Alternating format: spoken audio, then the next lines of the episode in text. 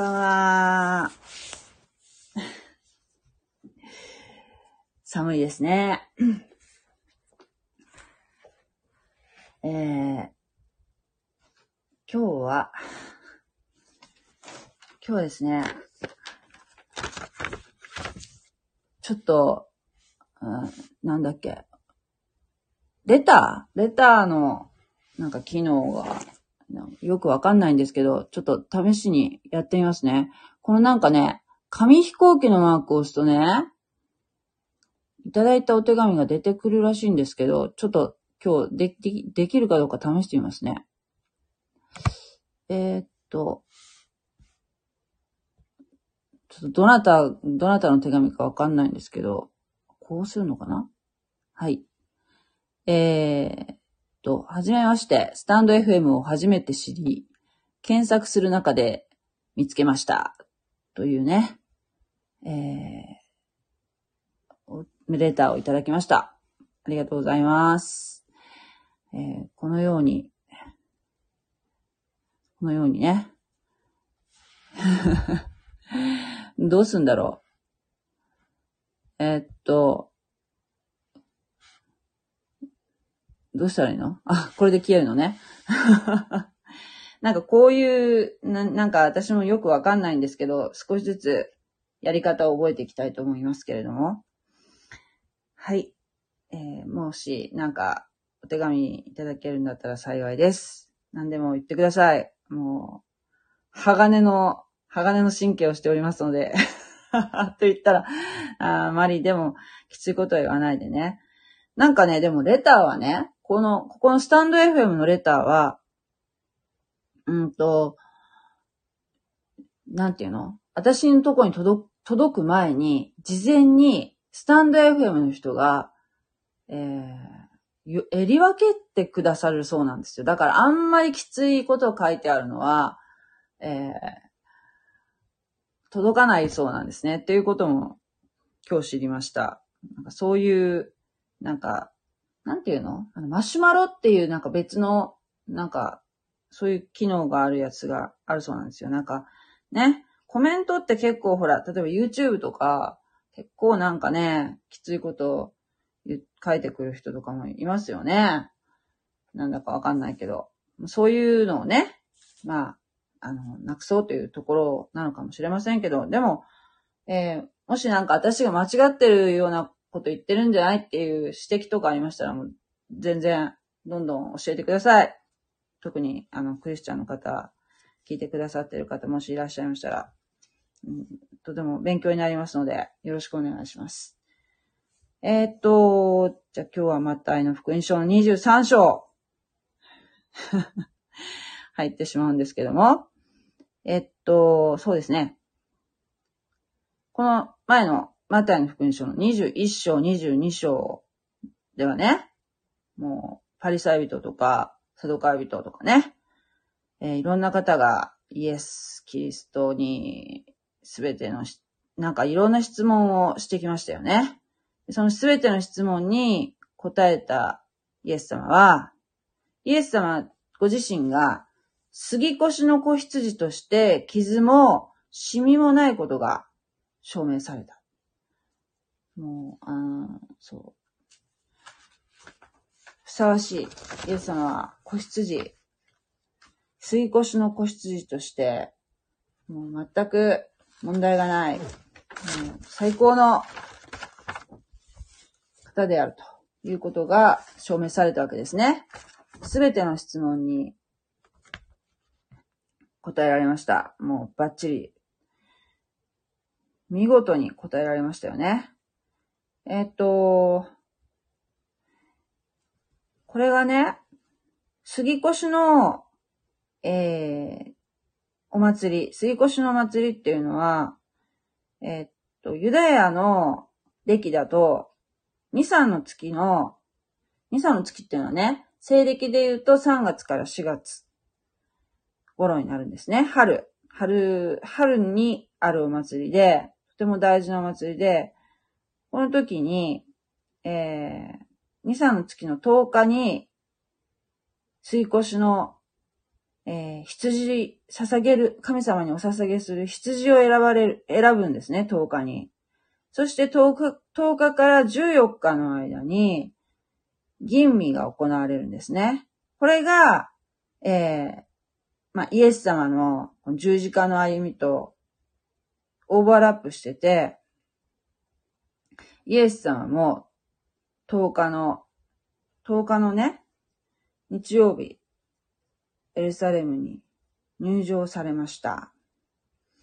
そして、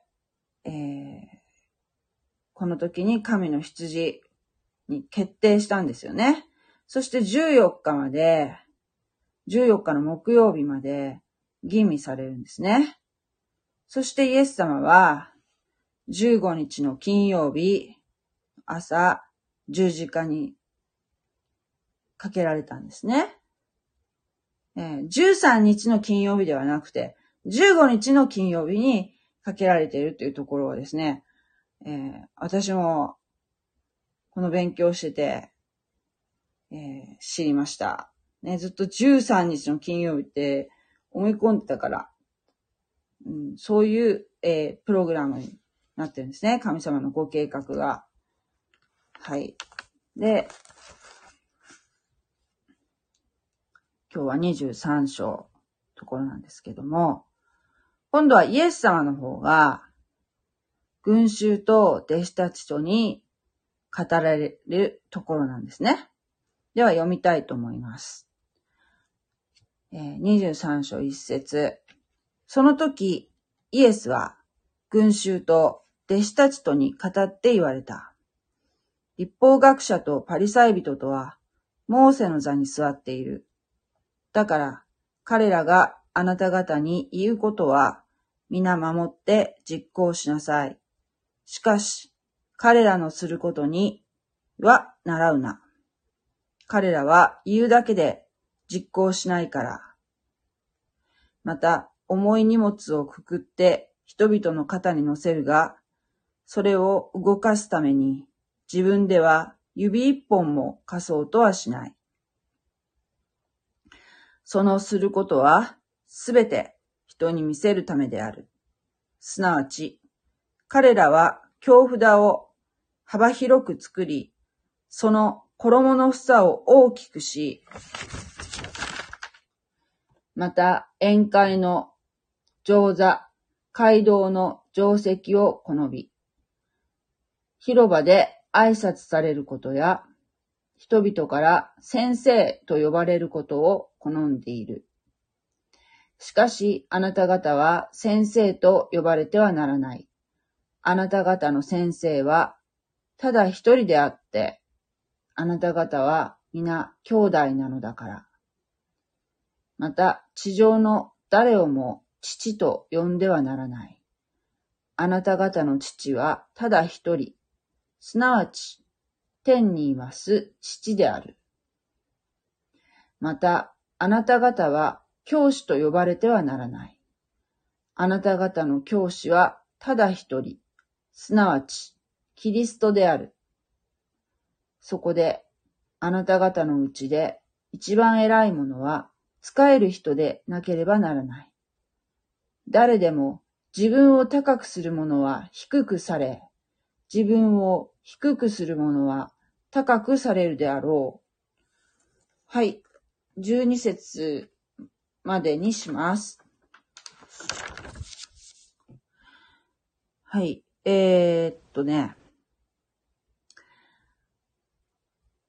この23章の2節のところ。律法学者とパリサイ人とは、モーセの座に座っている。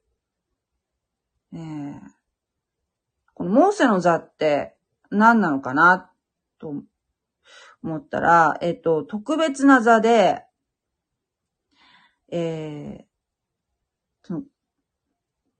ダヤ人のね、集まる会堂にある特別な座で、裁判官の役割の席なんだそうです。なので、律法学者とかパリサイ人とかが、人を裁くときに、なんて言うんでしょうね。その裁判官の役回りの時に、そこのモーセの座というところに座って、人を裁くと。人を裁く側にいるのを好むと。それをイエス様は、お嫌いになってるんですね。裁判官って言っても別にこの律法を作ることができるというわけではなく、この裁判官役の時にね、この律法学者とかパリサイ人とかがね、判例を暗記して、裁判のね、判例をずっと、過去のずっと、そういう、判例がありますよね。それを暗記して、そのケースに適用していくという、裁判方式だったそうなんですけども、その裁判官の席がモーセの座と。そこに座るのを好んでいた。それがイエス様は、嫌いということなんですね。だから彼らがあなた方に言うことは皆守って実行しなさい。しかし彼らのすることにはならうな。彼らは言うだけで実行しないから。イエス様は、ここから4つの指摘をするんですね。まず、ここで出てきたのは1つ目が、言行不一致の問題。23章4節の、また、重い荷物をくくって人々の肩に乗せるが、重い荷物っていうのは、パリサイ人の大好きな九伝律法のこと。で、九伝律法ですね。人々の肩に乗せていると。そしてね、もうがんじがらめにしていると。九伝律法で人々を縛り付けて自分には抜け道を作ってるじゃないか。自分では指一本も貸そうとしないっていうのをね、人には縛り付けると。律法でね。律法っていうのはモーセの律法じゃないですよ。九伝律法の方ですね。人間が考えた律法です。これが2番目の指摘。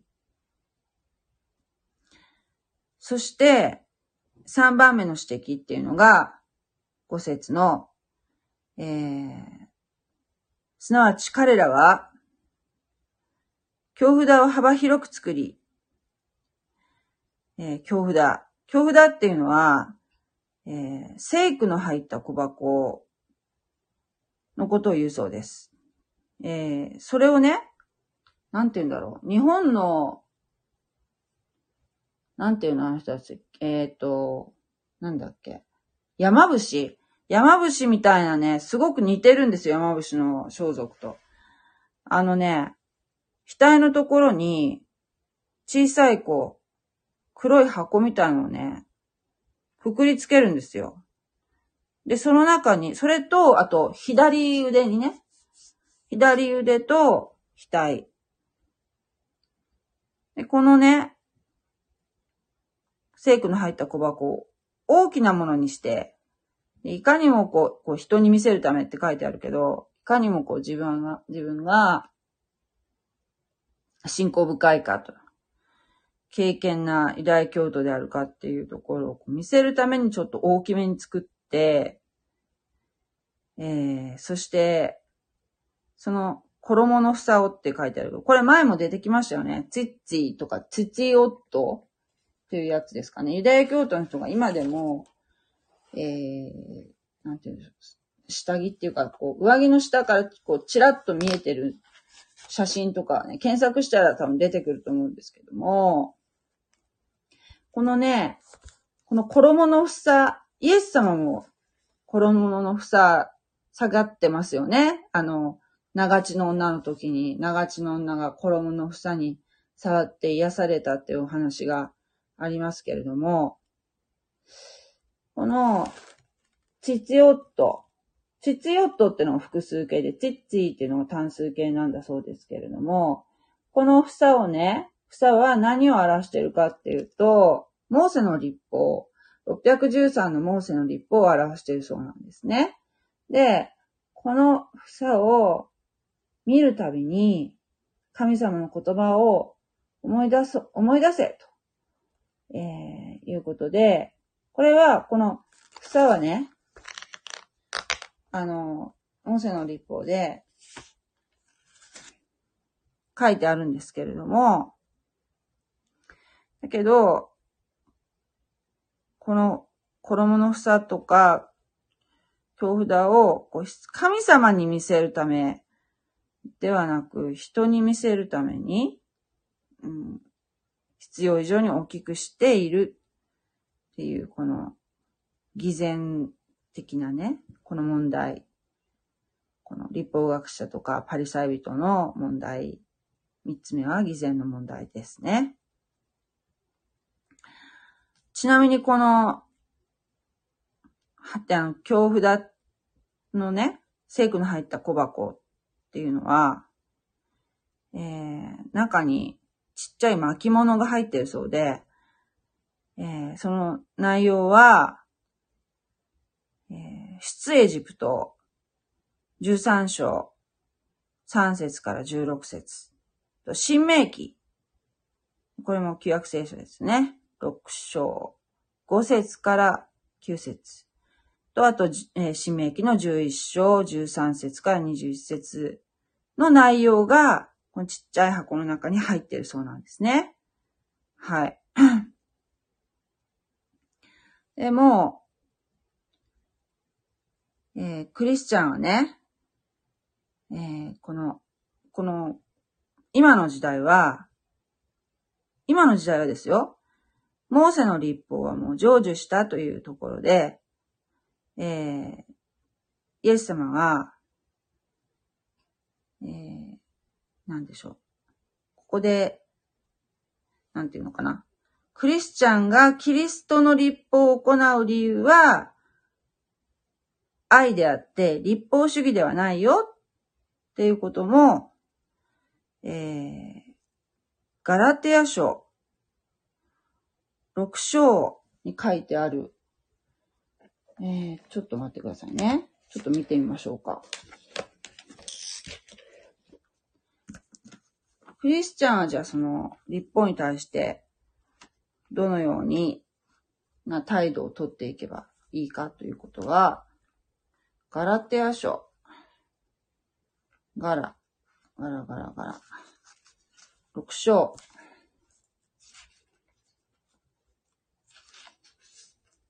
2節に書いてある。はい。ちょっと読みますね。ガラテヤ書6章2節。互いに重荷を負い合いなさい。そうすれば、あなた方はキリストの律法を全うするであろう。キリストの律法。新約時代のキリストの律法は、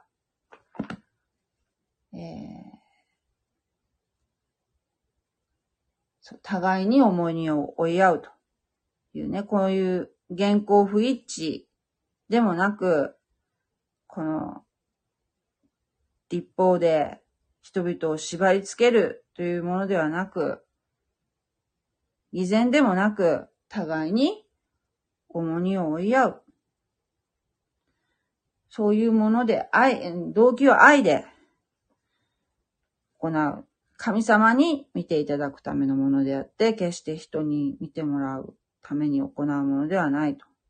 律法を守るっていうのはね。ということなんだよっていうことを教えてくださってます。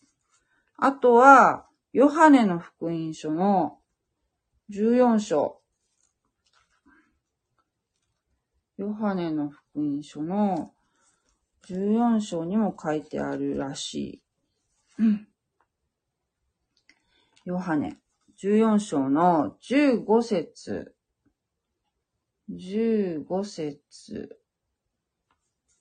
はい。もしあなた方が私を愛するならば、私の戒めを守るべきである。私は、これでいいか。15節か。もしあなた方が私を愛するならば、私の戒めを守るべきである。ね。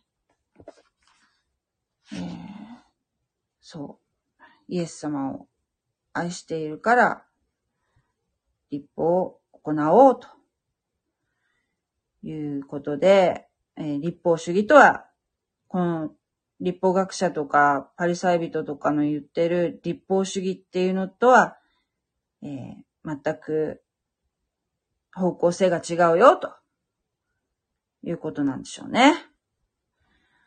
はい。なんかね、今のユダヤ教は、私は別にほら、ユダヤ教って詳しいわけじゃないから、これはね、聞いた話なんだけど、ユダヤ教は、こっからね、もう、ここからっていうかもう、この時すでにもう聖書そのものからもう離れていって、本来の、意味から、だいぶずれたものに、なっていったということは、この今まで、マタイの福音書で見てきたこのパリサイ人の態度とか見てて、分かったと思うんですけども、それをイエスさんは、いや違うよ、これはこういうことだよって、正しておられたわけですよね。だけど、それは受け入れられませんでしたね、多くの人に。なので、キリスト教は、まるでこのユダヤ教から分離したもの、分かれたものっていうふうに、私は思ってたんですけれども、そうではなくて、キリスト教は実は、パリサイ的ユダヤ教に対して、キリスト教はですよ、聖書的なユダヤ教、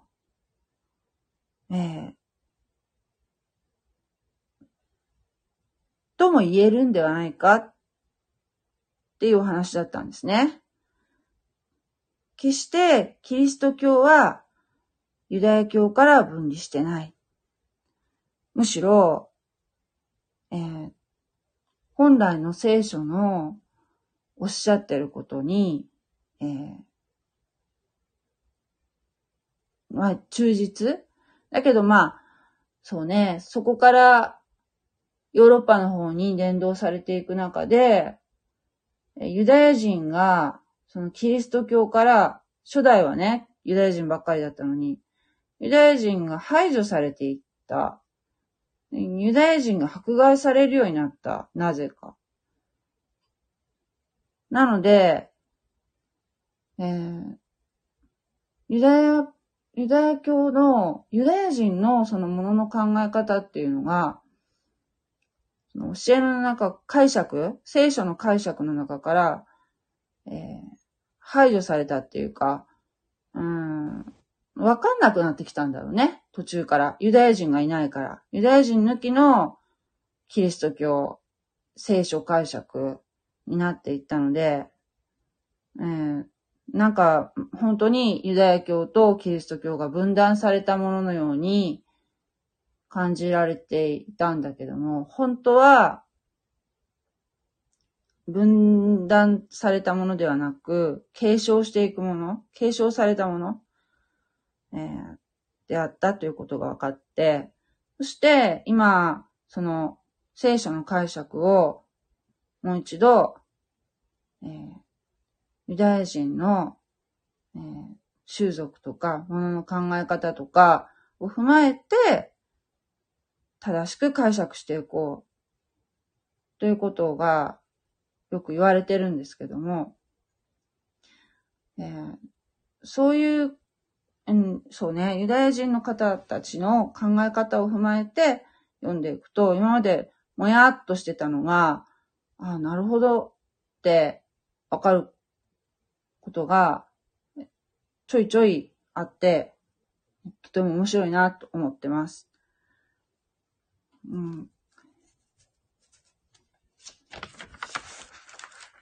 そして6節ですね。ここからはちょっと、難しいというか誤解されやすいところというところで気をつけなければいけないんですけれども、これもなんか解釈が分かれるところかもしれませんが、そうですね。4番目の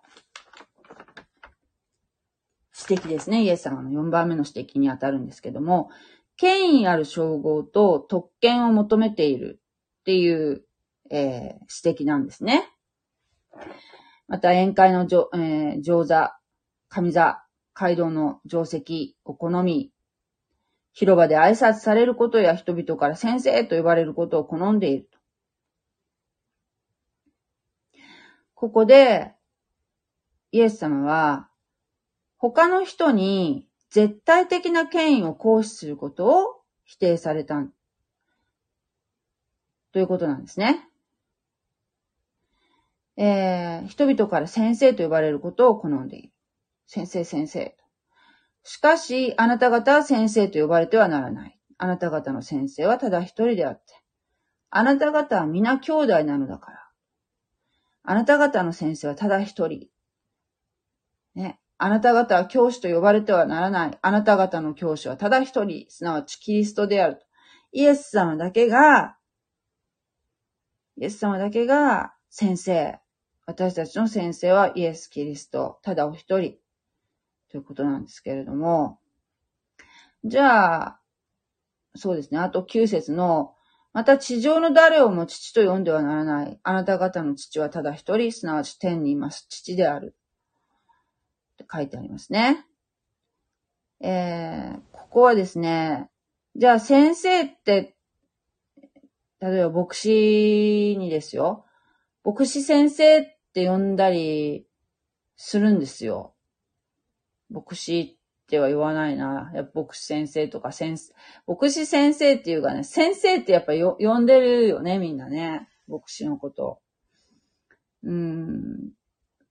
とかね。あと、私が教会を探してた時に、どこかちょっと所属する教会を探してた時に、ある教派なんですけども、そこの教派を始めた方のことを、もうその方はもう亡くなってるんですけども、非常にやっぱり皆さんに尊敬されててね、ファーザーって呼ばれてる。その方のその教派、キリスト教ですよ。キリスト教の、ファーザーって呼ぶんだって。と思ったんだけど、でもみんなやっぱ尊敬してるからそのように言われてるんですよね。で、私はそのファーザーが生きてらっしゃる時のことを知らないので、なんかピンとこなかったし、なんか、ちょっとやっぱりそのお祈りの仕方とかがね、まあプロテスタントはプロテスタントなんですよ。ちょっとどっちかっていうと聖霊派っていうんですかに近い感じの雰囲気はあったけども、ちょっと、なんていうかな、やっぱりいろんな教派があるのでね、やっぱその自分に合う合わないっていうのがあるから、そこは、所属しなかったんですけども、何回か行っただけでね。でも、尊敬の意味を込めて、ファーザーって呼んでらっしゃるんでしょうね。その、教団を始められた方の、教団っていうかね、そこの組織を始められた方のね。だから私は、先生とか、父って呼ばないってすると、なんていうの？呼んでる人いるから、どういうふうに捉えたらいいのかなと思ったんですけども、これも、ユダヤ人のその習慣とかを踏まえて、ここを読むとですよ。当時のラビっていうのはユダヤ教の先生ですよね。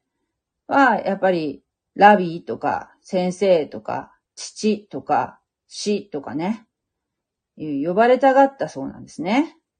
でしかも、驚くことに、当時のラビは弟子の結婚相手まで決定権があったそうなんですよ。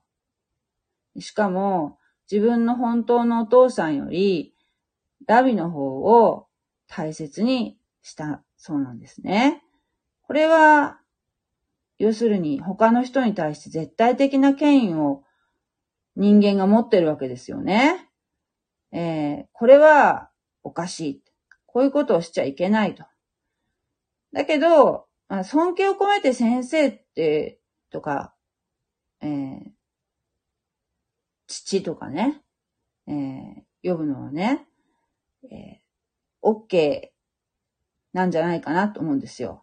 だけど、それはその尊敬を込めて呼ぶのは OK だけど、でも、その、そういうふうに呼ばれている立場の方がですよ、大事なことに、の決定権を行使するっていうのは、それはしちゃいけませんよね。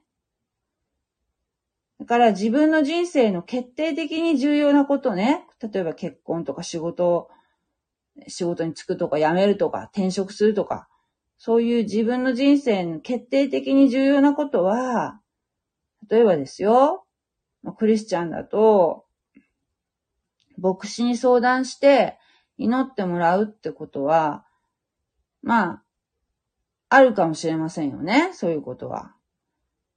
もう相談しないで、もう自分一人で、もう、部屋にこもって祈って、それで決断するっていうのができるんだったらそっちの方がいいと私は思うんだけども、でもやっぱりその不安でね、その、教会の上の方とか、牧師に相談して一緒に祈ってくださいって言うってことは、あると思うんですよ。でもあるってもいいけど、でも最終的には、その人に、その牧師に決めてもらうとか、そういうことは、やっぱりあってはならないことで、牧師もそれ迷惑だろうしね。で、逆にですよ、牧師がすごい強い力を持ってる方って、もう牧師が決めちゃうっていうことを言う方もひょっとしたらいるかもしれませんけど、でもそれはダメだよと。最終的には自分で決めて、自分自身の問題は自分自身で決めて、祈ってですよ。祈って決めて、そして責任は、そうね、神に委ねた上で自分で取ると。いうことが大事なんじゃないかなって、思いました。はい。そうですね。だから、そうね。上に立つ人もやっぱり大変だし、それにその権威頼るっていうのも、やっぱりよく考えてやらなきゃいけないってことかもしれないしね。ここ、今の私たちに適用するならばですよ。だから結局、その、誤解されやすい箇所っていうのは、つまり先生って呼ばれるってことはもう徹底的にダメかっていうとそうではないってことですよね。やっぱ先生って、教える立場の方にそういうふうに呼ぶってことは、それ自体は問題はないんじゃないかなと思うんですよね。うん。で、11節と12節のね、あなた方のうちで一番偉いものは使える人でなければならない。誰でも自分を高くする者は低くされ、自分を低くする者は高くされるであろうと書いてありますよね。なんかね、YouTube で見ててね、どっかの教会の牧師先生でね、牧師っていう字を、死をね、教師の師じゃなくて、使えるの師にしてる人がいましたけど、そのね、字を変えたからどうっていうことでもないかもしれないけど、その牧師はおそらく、やっぱここの箇所を多分踏まえて、ご自分がですよ、リーダーとしてやっていく中で、その、高ぶらないようにっていう、戒めを込めて、自分に対する、あれを込めて、そういうふうに自分の肩書きをね、そうされてるのかなとは思ったんですけれども、ねえ、やっぱ難しいですよね。やっぱリーダーという立場っていうのはね、このようにこのパリサイ派の人たちみたいに誤った方向に行ってしまわないようにね、気をつけていかないといけませんよね。はい。こんばんは、いのねさん、いつもありがとうございます。この前、さきさんの聞きながら寝ていたら連続再生で朝まで聞いてよ。